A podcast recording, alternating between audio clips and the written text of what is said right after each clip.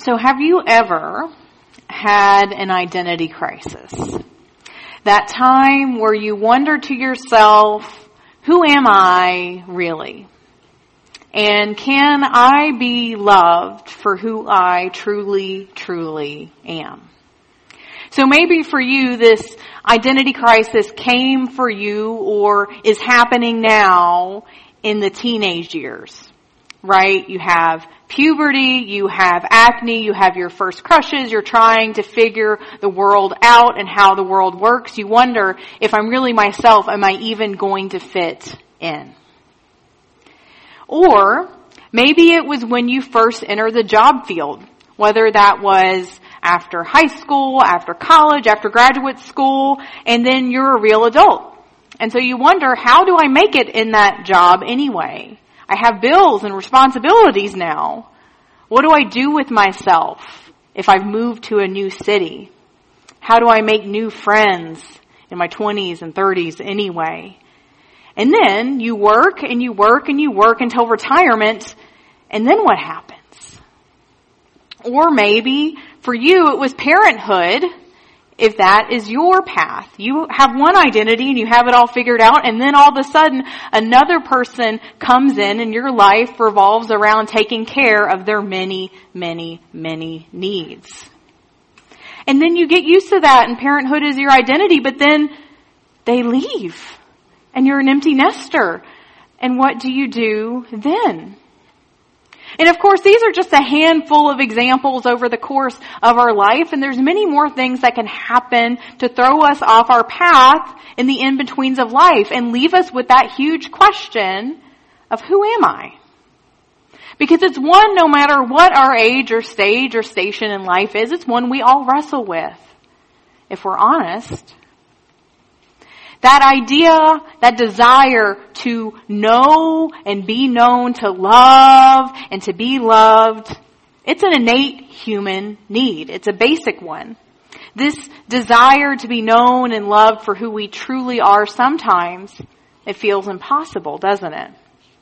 We go through so much transition in life. It just seems like transition and change is what life is sometimes, that finding our footing can feel impossible. We face peer pressure from our society of what the ideal person, our personality, our style, our body size, or ability all looks like. Can we be loved for who we are? And when we look instead at what scripture says, scripture says yes. So we have our psalm today, Psalm 139, that was presented to us in this beautiful video, reminding us that we are known by God. We are searched and known. So the overall theme of this psalm is the psalmist is having a conversation with the God that searches them and knows them. So as a result, we get all these beautiful images of God and how God relates to us. And of course, it's wonderful. It's encouraging and it's uplifting. Because we see this relationship that God has to us, little old us, humanity, that it's one that is intimately linked. We see ourselves, our humanity, our existence, our very being in the context of the powerful and all-knowing creator. It reminds us that we are divinely created. We are divinely known and thus we are divinely loved. We, people, are seen as humanity enclosed in a divine reality. So that's a quote I got from a commentary this week, so let me say it again. Humanity enclosed in a divine reality. I love that. Because that goes for everyone. Even those who have what society might like to deem as imperfections. Even those who might sometimes look in the mirror and feel self-conscious about what looks back at them. The beautiful prose and promises of Psalm 139 in those cases are still very true. Our divine identity is still of a loving and creator God who searched and has known us. And so we get a dual dimension in this psalm, right? On one side, we get this encouragement of our divine creation and how the divine understands us, right? That means that there's a very personal aspect on one side for us. But then on the other, we see this vastness and transcendent nature and the power of God. Right? In this same psalm, we get two different phrases here that are very different. We get a phrase, how weighty are your thoughts? I try to count them. They are more than sand. Also, this intimate phrase, you know when I sit down and when I rise up. And we remember that both, both are true. And both help encourage us. We see how big God is. And so it helps encourages us that we are valued. We are created and known and loved by God just as we are. Just because we are connected to this vast and powerful divine. So this dual dimension is seen specifically in the multiple translations of verse 14 itself. So the NRSV or the New Revised Standard Version will say, I praise you for I am fearfully and wonderfully made. But the RSV or the Revised Standard Version will say it this way, I praise thee for thou art fearful and wonderful. Wonderful are thy works. Both are true. God is fearful and wonderful, and wonderful are thy works, including us including me, including you, including everyone. Let that sink in.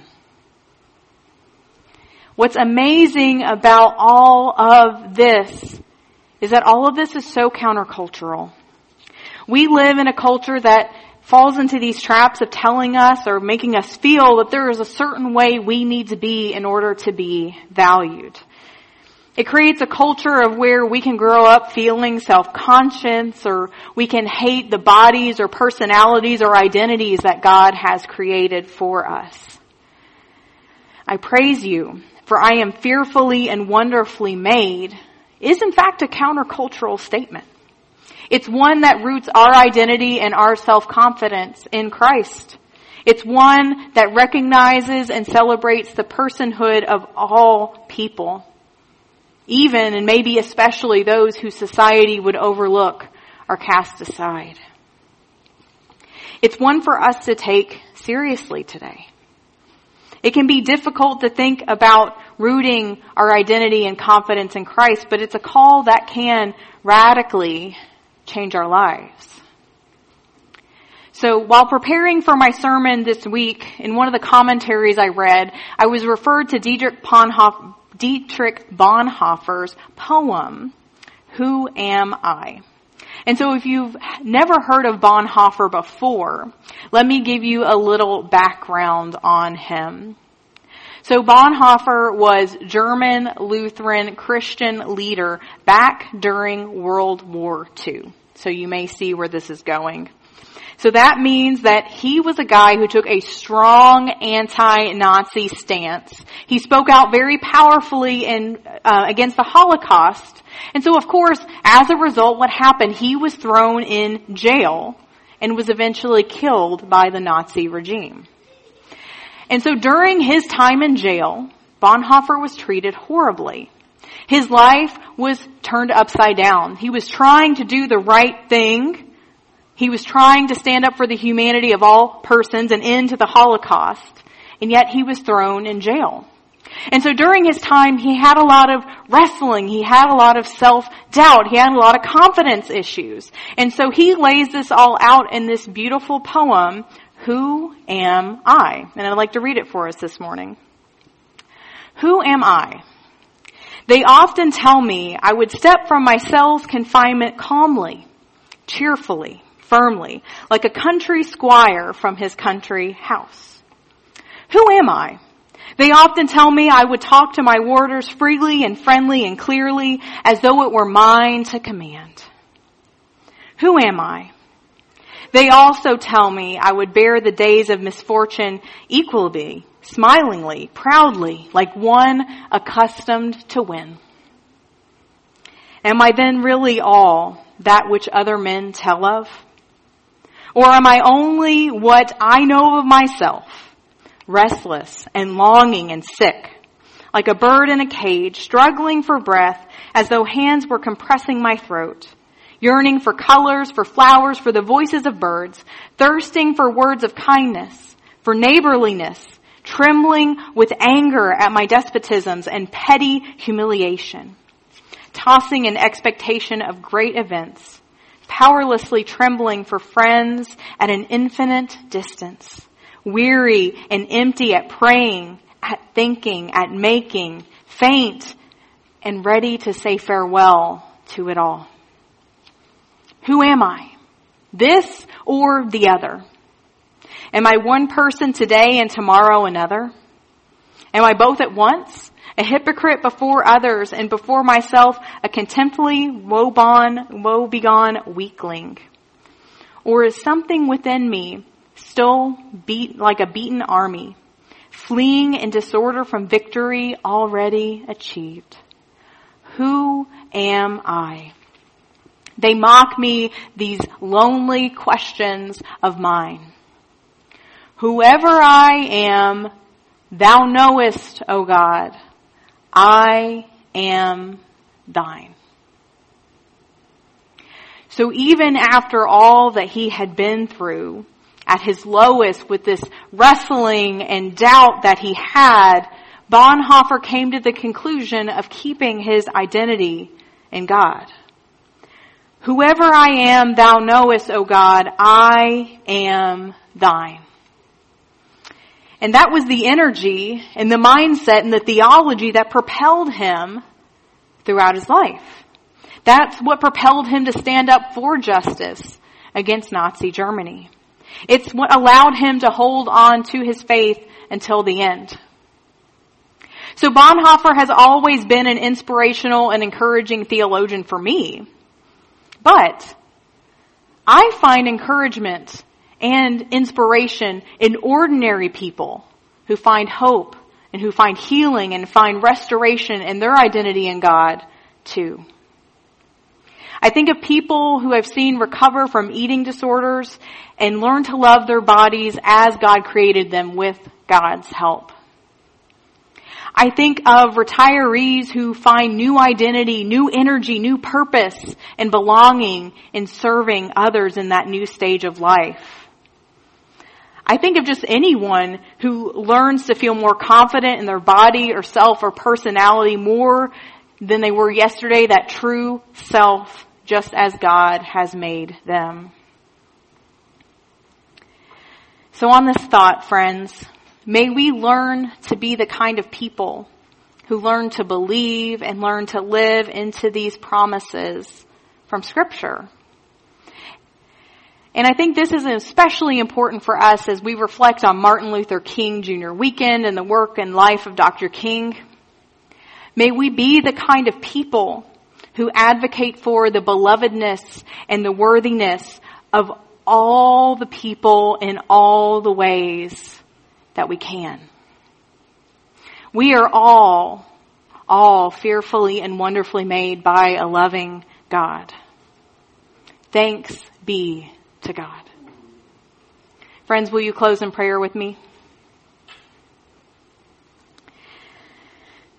So God of love, we thank you for the ways in which you have beautifully made each of us, uniquely as we are. May we learn to love ourselves as you first loved us. And God, in response to that, may we find ways to care for and extend that love to others in this world, just as you first loved us. Amen.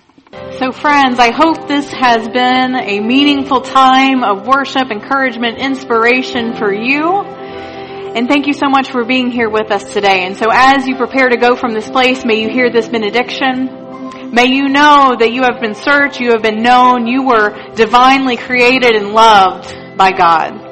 And so may we go forth, taking that love out into the world so that we can show this world that God has loved and God created every single person. In the name of the Father and of the Son and of the Holy Spirit. Amen.